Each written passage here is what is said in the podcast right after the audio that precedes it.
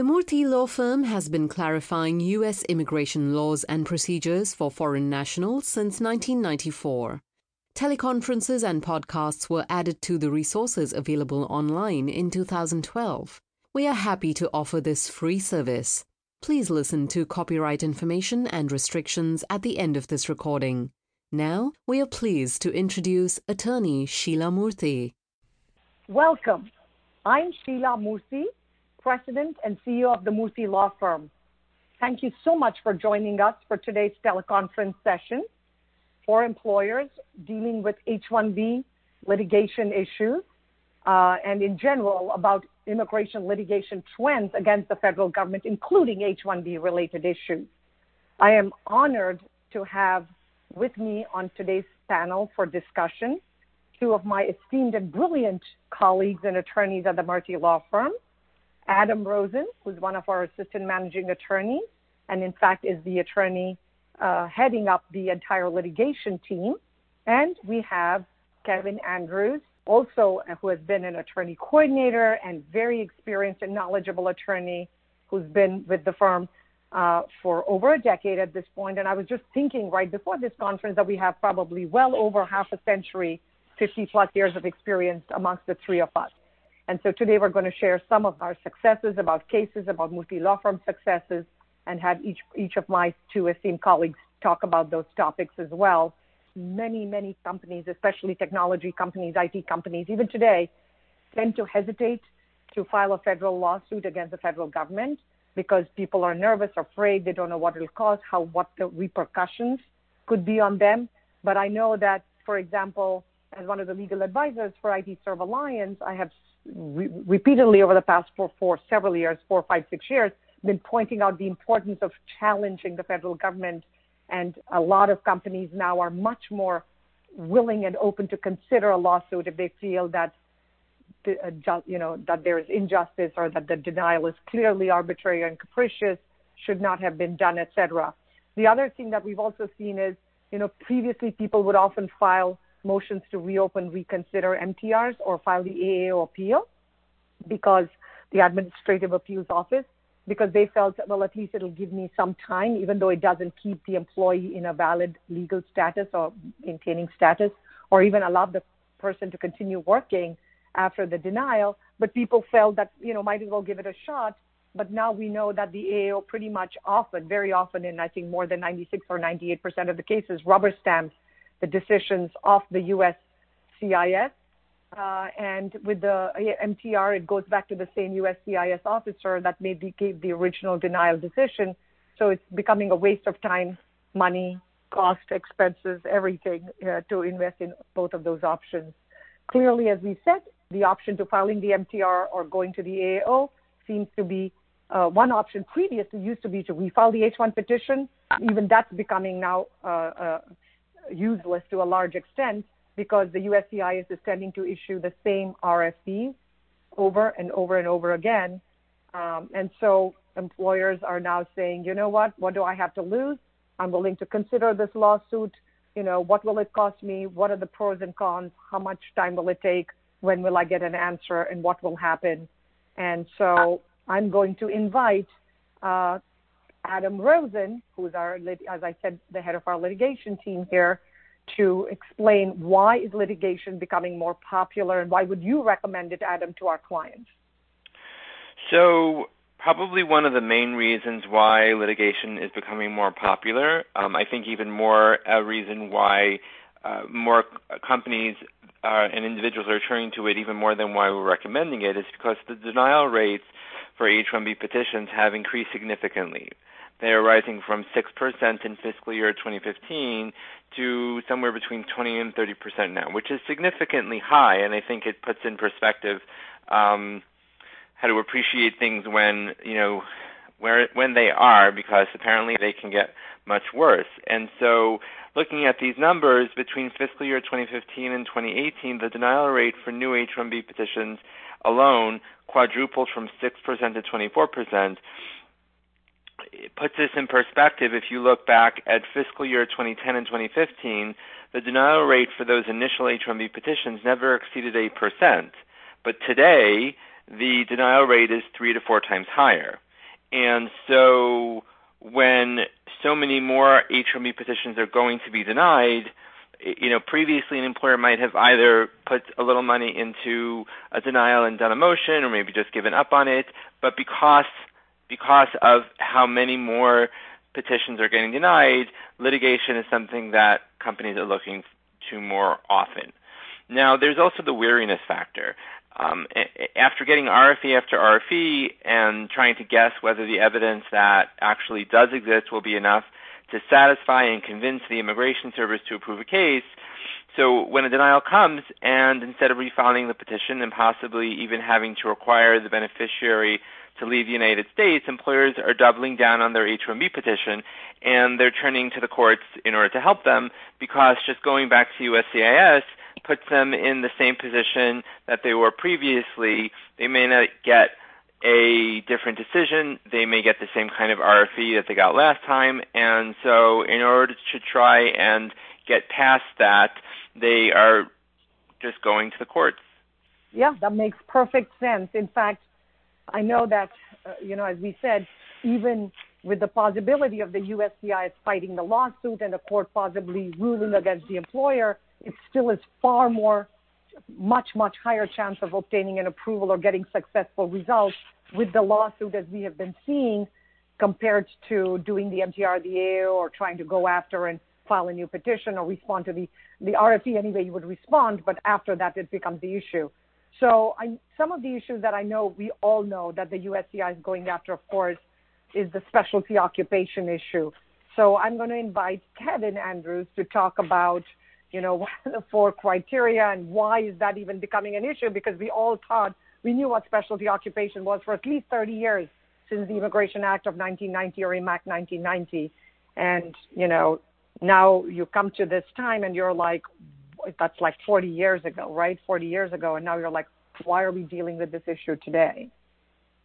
Yeah, absolutely. Thanks, Sheila. So, you know, it's uh, it is interesting because, as you said, the law hasn't changed, but boy, the policy sure has. And as Adam was uh-huh. talking about, the um, the outcomes have changed.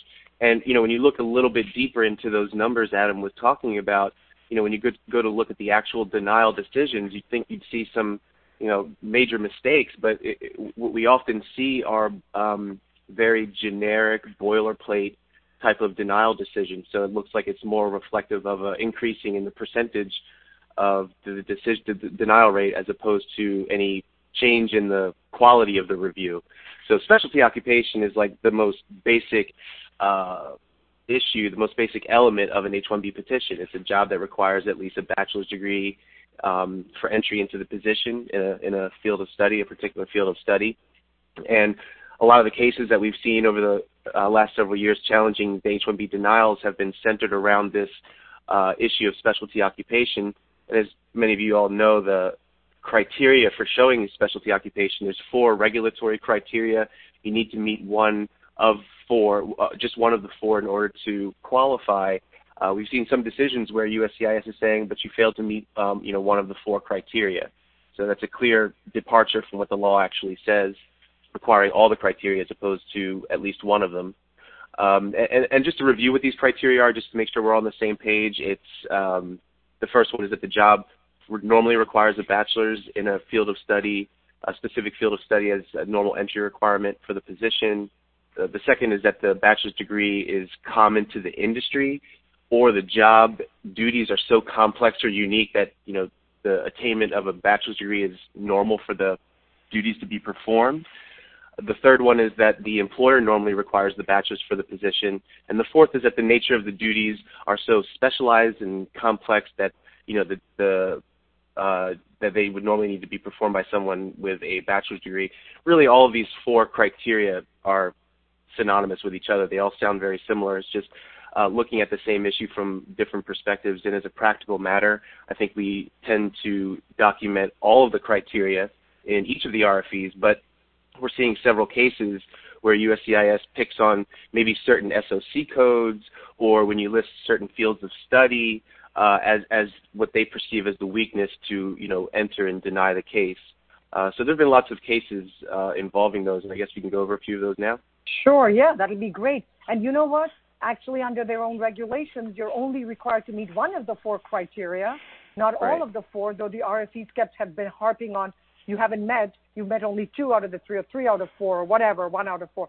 Well, the, their own regulations require this, this, this, or this, not and this. And so some of these court cases, actually, the federal judges pretty much said, uh-uh, you can't ask for it. You can't change the rules of the game in the middle of the game, USCIS. So let's start, um, Adam, if we can start with you to discuss a little bit the InspectionXpert Corporation case. Sure. So this is a um, well, they're all recent cases. Um, so this case was from the federal court in North Carolina. Uh, it ruled against USCIS, saying that the govern- government was improperly denying an H-1B petition after they claimed that the offered position didn't qualify as a specialty occupation. So in the H-1B petition, the employer had said that the job requires a bachelor's degree or higher in mechanical engineering, computer science, or a related technical or engineering field. USCIS said this was too broad, and so under the law, to be a specialty occupation, the job has to require a degree that will prepare you with knowledge so that there needs to be some kind of connection or relationship between the degree and the job, and USCIS was just saying that there wasn't any connection, wasn't any relationship. The court, however, held that USCIS's interpretation was not um, reasonable and um, ruled for the company, InspectionXpert Corporation. Now, one of the more novel aspects of the case is that it was issued after the Supreme Court issued their decision called Kisor v. Wilkie. Now, that case is only interesting because it talked about when does a federal court have to accept the government's interpretation of its own regulations, and when does the court have to stop and say, nope, this doesn't make sense, your interpretation doesn't doesn't work. And so this case appears to be one of the first immigration related cases where the federal judge has specifically analyzed whether the USCIS interpretation of its own regulations is entitled to that deference or agreement by the court under this decision. Um, they they specifically cited it and discussed that Supreme Court case at length when they issued their decision. And so the court there agreed that USCIS's interpretation is not um, entitled to any kind of deference or agreement, and they ruled for the company and uh, reversed the denial. Wonderful. Yeah. This is so this is so exciting to to to see that courts are. And again, for those who are not familiar, we've often talked about the balance of powers. So the administration is one part, one part of the executive department, and then you have the judiciary, the courts that can oversee any abuse of power or abuse of discretion, and of course, then you have the le- the Congress or the legislature that can again offset, and the three, the balance of the three uh, different arms of the government are in at play here, with the federal courts basically slapping the wrist of the USCIS, telling them what they're doing is a violation of their own law, their own statutes, their own regulations, and the Administrative Procedures Act or the APA. So the next case we want to briefly discuss, and I'm going to invite Kevin to talk about, is the TaylorMade software case. Thanks, Joe. So the TaylorMade software case is um, that's another H-1B case. This one was interesting because it involved the SOC code for computer systems analyst, and uh, you know, for those of us who've been doing this for a long time, computer systems analyst in the IT um, industry has been a commonly used SOC code. But uh, relatively recently, like in 18 or uh, definitely by 19, there was a very, very high denial rate for all um, H-1B petitions filed with that SOC code. It's 151121, regardless of the wage level. And what USCIS would often say is that, well, the Department of Labor Occupational Outlook Handbook says that um, uh, the job is, or, or that the bachelor's degree is common but not always required and sometimes they would quote uh, some of the percentage data from the ONET that says 46% of respondents have a bachelor's degree, so that doesn't seem very quote unquote normal to us. Uh, what was USCIS's position? I mean, it changed our way that we strategize in filing, and that we were trying to avoid use of computer systems analysts.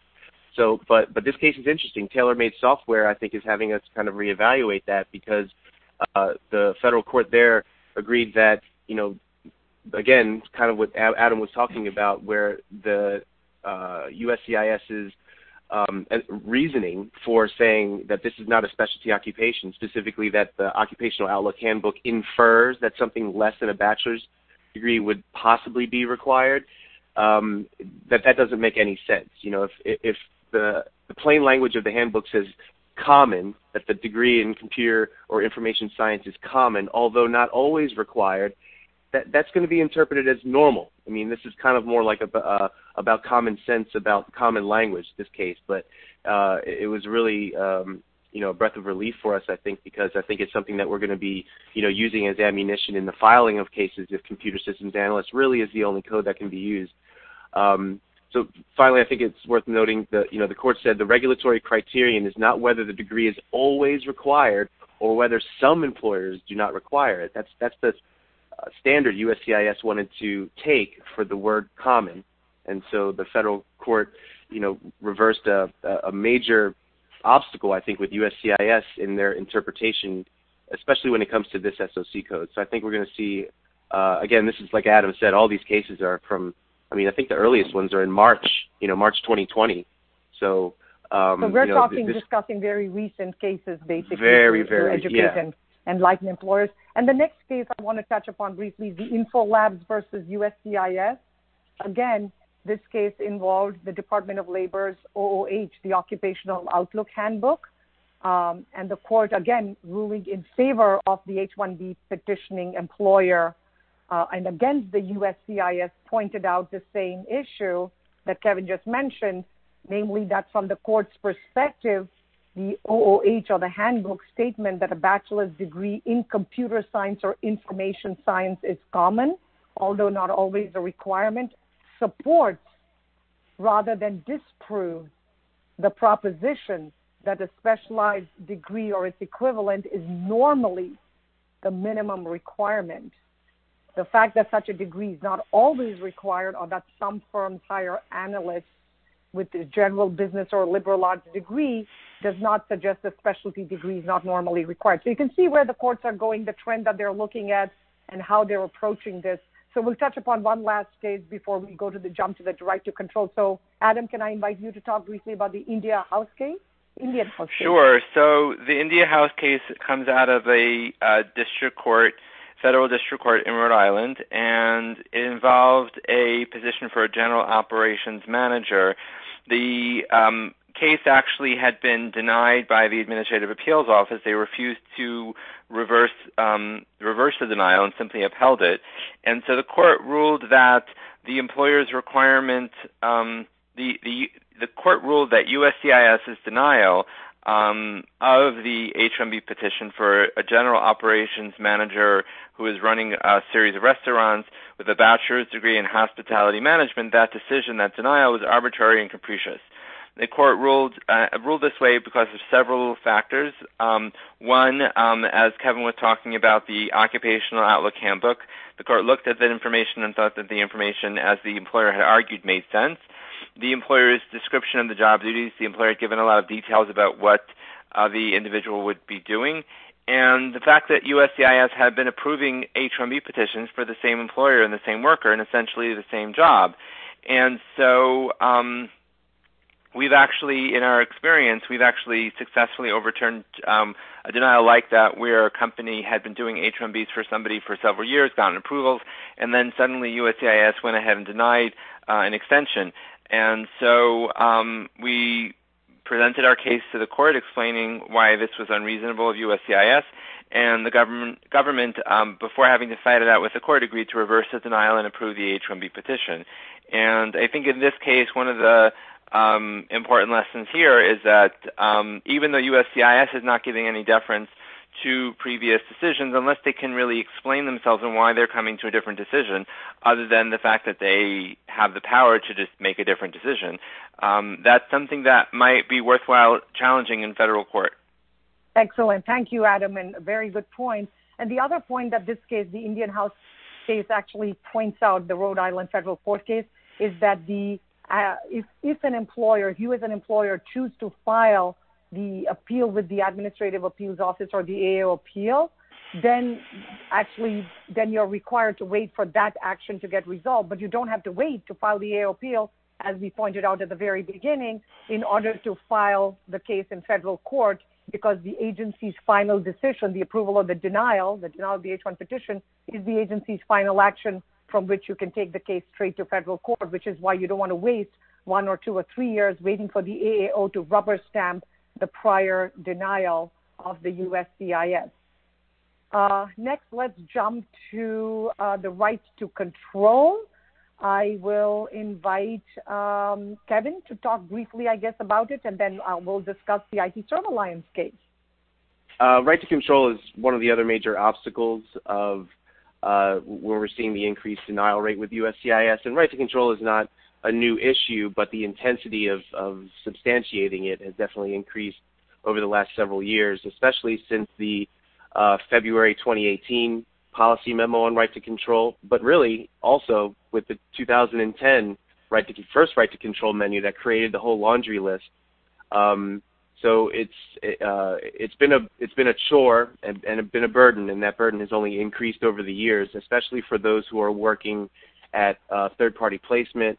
Uh, the the list of documentation that USCIS is demanding has become more daunting. Uh, before maybe pre 2018, USCIS would expect contract statement of work um, or a letter from the client and the vendor.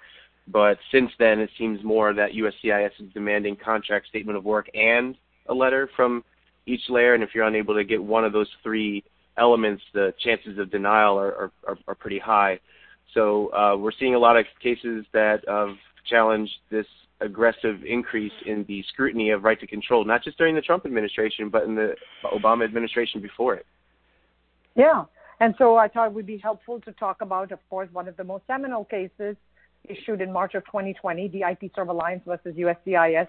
Uh, mainly, a big part of the reason was that there were over 60 H-1B petitions that were included with over 30 employers that joined together uh, to file the lawsuit uh, in the Washington, D.C. federal court. Um, and the judge held, the federal judge held that the Trump administration could not use the pr- prior memos from 2018 uh, on contracts or the 2010 control memos uh, on H-1B petitions uh, because all of these memos, of course, were done uh, without notice and comment, without following the Administrative Procedures Act or the APA. Uh, and the court, in fact, said that the current USCIS interpretation of the employer-employee relationship requirement is inconsistent with its regulation, was announced and applied without rulemaking and cannot be enforced. So they were very clear about that. Um, also, the, the, the, the, the only downside was a fantastic decision. The, the judge basically gave everything in favor of the employers or petitioners against the U.S. government the only little bit gray area was the shortened duration that Adam, I think, is going to speak about next. But the, the, the only legal limitation, of course, that we've talked about is that it, it applies only to those specific cases that were part of the lawsuit because it did not become a class action lawsuit. So the USCIS has continued to technically apply these memos or whatever they feel like doing because uh, they apparently there have been discussions um, from USCIS. Murthy Law Firm understands from conversations that USCIS is internally still considering what to do and how to respond or react to whether to change some of their policies. But unfortunately, they haven't done anything about it. And again, part of the, the requirements is that under the current administration, since it was part of Trump's overall mission as a, both a candidate and as a president to go after immigration related issues to protect jobs under the Buy American, Hire American executive order back from early 2017, that those RFEs and denials are continuing to be issued by USCIS even after the March 2020 decision in IT Serve Alliance versus USCIS.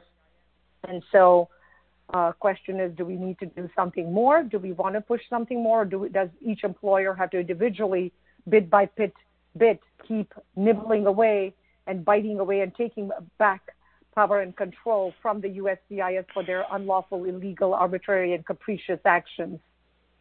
Um, What's interesting, yeah. Sheila, is that mm-hmm. I think the judges in at least the district court in Washington D.C. are um, my my personal impression is that they're starting to get a little ticked off with um, with USCIS. There was a decision that got issued relatively recently, I think it was mid or early April, where the judge, in his opinion, ruled for the employer, but in in that opinion, the the judge discussed basically all of the recent uh, court decisions that have been issued on H-1B issues.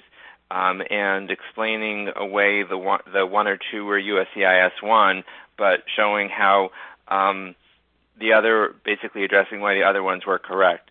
So, you know, it's possible also, even from the, the court's perspective, that there's some kind of momentum um, that is happening that may work in uh, favor of employers that have, are continuing to fight these issues. Um, okay. Okay, and so do you want to touch briefly upon the whole shortened duration in that context? Yeah, as you said, that was the one issue that the court sort of gave um, a little bit to USCIS.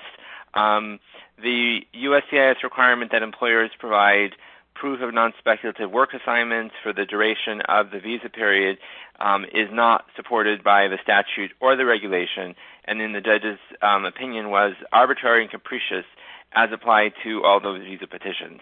Um, and es- essentially, the judge is saying that um, this requirement that that USCIS is applying in these petitions, where they're asking for contracts or statements of work that that match up exactly with the period requested on the I-129, is not um, is not there in in the regulations, and therefore you can't impose it in the memos.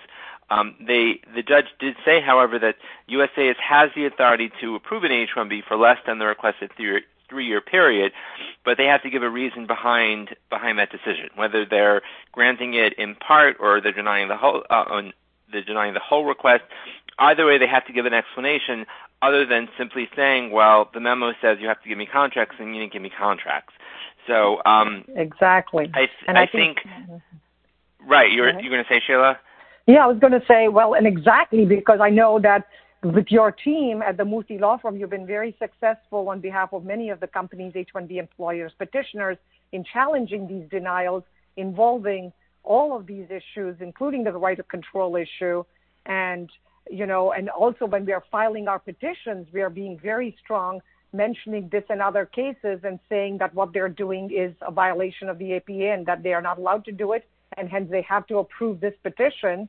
Um, and we find that when they know that you are aware of what's going on and you're challenging them and you're fighting back very strongly with your with a very strong base of knowledge, the government is tending to backpedal and approve those petitions without even having to go to court. And when we do go to court, of course, the, the, they know that what they're doing is illegal. And very often, as soon as we file the case, in overwhelming majority of the cases, we're getting these approvals. Uh, next, let's talk about the writs of mandamus um, and so I uh, guess you're, you're going to discuss it, uh, Kevin? Yeah. So um, just, just for context here, up until now, the cases that we've been talking about were under a legal theory of violation of the Administrative Procedures Act. So basically, you get a denial and it's wrong. You know, the USCIS did not follow the rules in issuing the denial. Uh, another common litigation strategy is to file uh, writ of mandamus, uh, what we call WOM here uh, for WOM. And a writ of mandamus is, whereas APA is for improper denial, writ of mandamus is generally for improper delay. So um, mandamus is just a fancy Latin word for compelling uh, action. Uh, the court can compel USCIS to take action if they have a, uh, discretion, a non-discretionary duty to take action on a case. Um, so, you know, basically, the, the lawsuit is filed against the government asking the court to order the government to come up with a decision, N- not to um, not to issue a definite approval, but to do the, your job and render a decision. So analyze the facts and, and give a decision. So for this reason, the, the, the writs of mandamus that we file can be used in you know virtually any situation where you're requesting an immigration benefit you, you do have to show why it's an extraordinary, uh, uh, because you have to be able to show why this extraordinary remedy should be granted. Um, uh, that's the standard for, for such an order.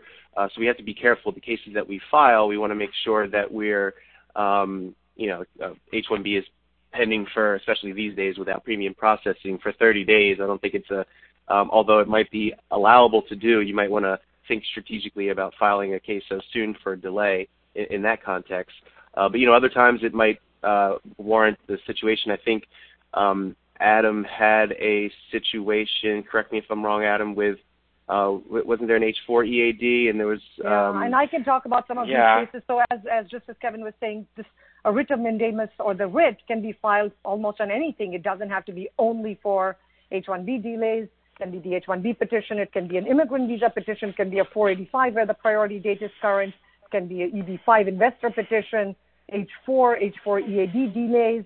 It can even be visa, visa delays at the consulate abroad. If your employee goes abroad, is stuck, or the employee family members and the employee go abroad, or they're separate, the H4. In fact, one of the H4 visa cases, I remember talking to the client, and he was stuck for almost a year, 10, 11 months outside the country. And as soon as Murthy Law Firm filed the writ of mandamus against the U.S. Department of State in that example, uh, the U.S. consulate, we were able to, they, they didn't even reply that uh, the thing, the visa was promptly issued for that person.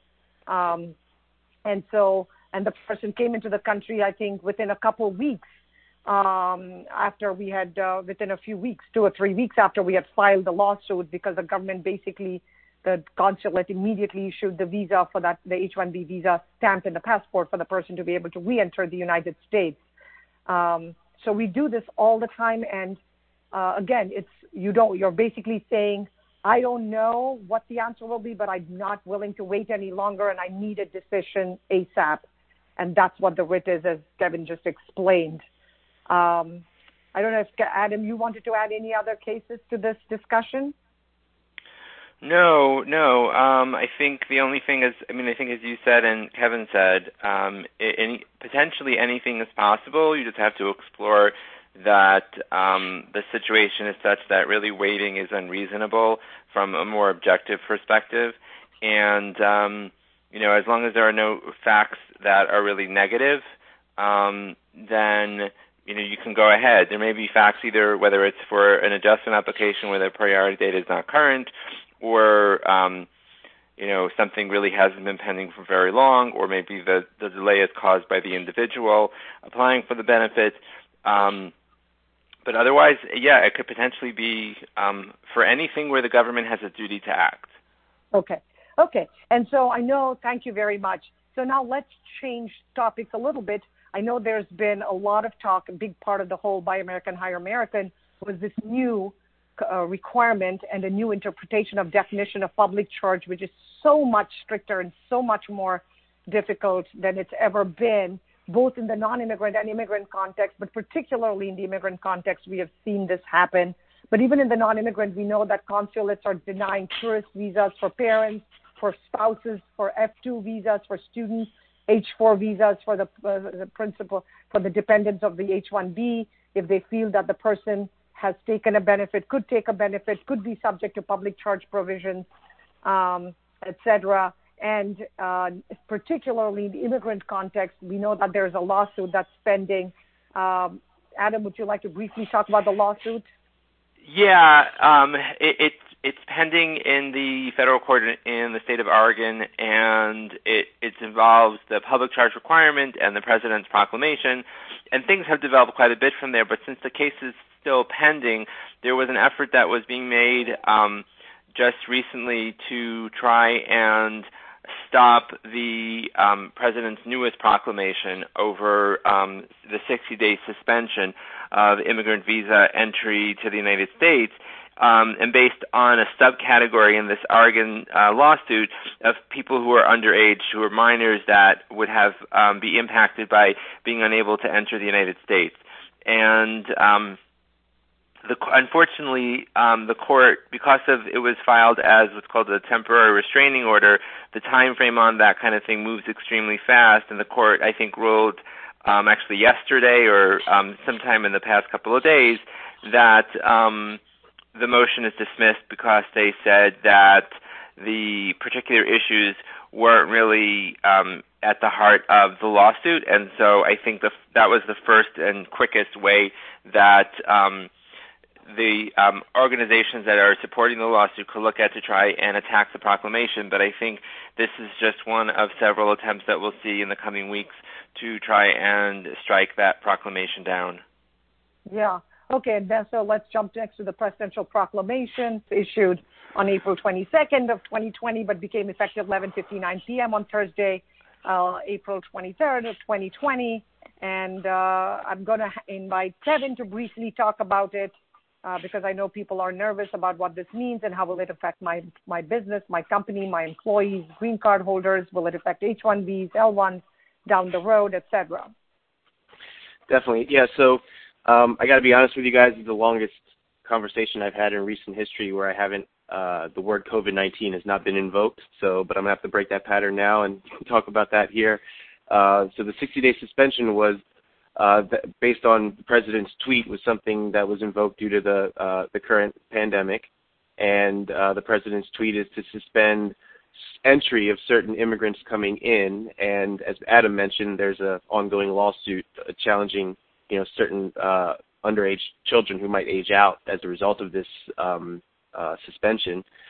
So, um, and some, something else that's interesting about the um, interesting in a bad way about the presidential order is that the, uh, the proclamation is that it directs uh, agencies to review non-immigrant visas in the next 30 days and to give recommendations there. So, um, you know, on the one hand, I, I think we're kind of caught in between whether to um, panic or to ignore, you know, what, what's going on here because it seems like this proclamation was done after the fact with the president's tweet. But we know that there are uh, people within the administration that would like to um, be the architects of the destruction of a lot of um, work authorization programs, particularly for non-immigrants.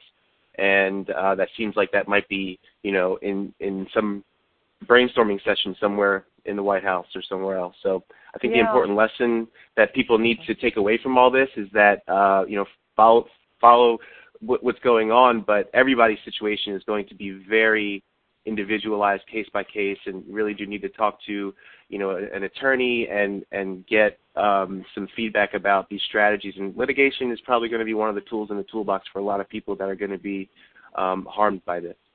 Absolutely. And in fact like you correctly pointed out uh, you, know one of the issues that we are seeing of course is that the president has used covid-19 and the health crisis by introducing this temporary suspension because green card holders not being able to re-enter the United States in certain very limited circumstances has almost absolutely nothing to do with COVID-19 or the ongoing coronavirus or health scare. Um, and the scary part, like we pointed out, was where the proclamation directs other agencies to review non-immigrant visas in the next 30 days. So we don't know what the impact or what they might be coming up or thinking by buying themselves 30 days of time with respect to H1s or L1s or other non-immigrant visa categories and what they may end up doing with any of that. Uh, the last point I know we want to touch upon is just the AILA versus DHS lawsuit, which is again another lawsuit going on with COVID 19. I can invite uh, Adam to talk about it before we try to wrap up with the conclusion. Sure. So, um, AILA filed a complaint against USCIS in the U.S. District Court in Washington, D.C., on behalf of its members on April 3rd in order to um, seek the immediate suspension of immigration benefit deadlines, as well as the requirement that non-immigrants um, maintain their status for whether they're filing extensions or or um, change the status of this way, basically saying that things are um, quite difficult, um, and some people may not be able to because of the COVID-19 pandemic to maintain their status. Um, and so basically challenging the government um, in court to try and suspend that requirement. And right now that is still pending with the court, so it remains to be seen whether something will um, happen and develop. Um, and so hopefully, since it sounds like um, things um, may still be going on for some time, that hopefully we'll be able to get something positive out of that lawsuit as well. Yeah, but they also asked USCIS, I remember, for the 60-day extension, which USCIS has granted, so that if any RFE, MTR, NOID uh, or anything is due within this within this time period between March 15th and May 15th, that they were going to automatically give 60 extra days extension in those cases. But this is on top of that a separate lawsuit that was filed on April 3rd of 2020 um, by AILA to try to get additional time, additional um, some kind of leniency from the USCIS because of the overall nature because they are not open for business. They're not allowing people to come in. They're not taking care of most emergency situations where it's been very difficult for individuals who have to depart the United States to try to get the satisfactory departure records, all of the different things that we're trying to get resolved for people who are stuck in the United States because they can't travel or issues like that, uh, where they're asking for discretionary relief. It's been quite cumbersome and onerous for individuals and employers to try to, you know, deal with those situations. Uh, but I know we're always sensitive to trying to keep our teleconferences because everybody is busy and life has been very stressful in the last, you know, since mid March when all of this became an even bigger issue with COVID 19. Um, but we want to again stress that as employers, is that litigation is absolutely not just an option that you should consider and not be afraid of, but that you could you should happily go towards, especially if the USCIS is going to be unreasonable and not follow their own statutes and laws and regulations, as the courts have repeatedly pointed out. If your case is delayed unreasonably, whether it's the H-1B petition itself that has been pending well over six months, uh, absolutely file a writ of mandamus. Murthy Law Firm has successfully done that. I remember once an employer hired us for maybe 18 or 22 cases at one time. We were able to give them a very reasonable fee to do so many at the same time, challenge the government, and I think out of the 18 cases, 16 got approved within two weeks after we filed the lawsuit, the writ of mandamus lawsuit, and the last two they issued RFEs. So whatever you need to do, remember that litigation is not the last resort, but now in today's climate, you might even want to make it as your first go-to option as soon as you see the denial instead of filing the MTR or filing the AO appeal or waiting with by contacting the ombudsman's office or contacting your congressman or senator.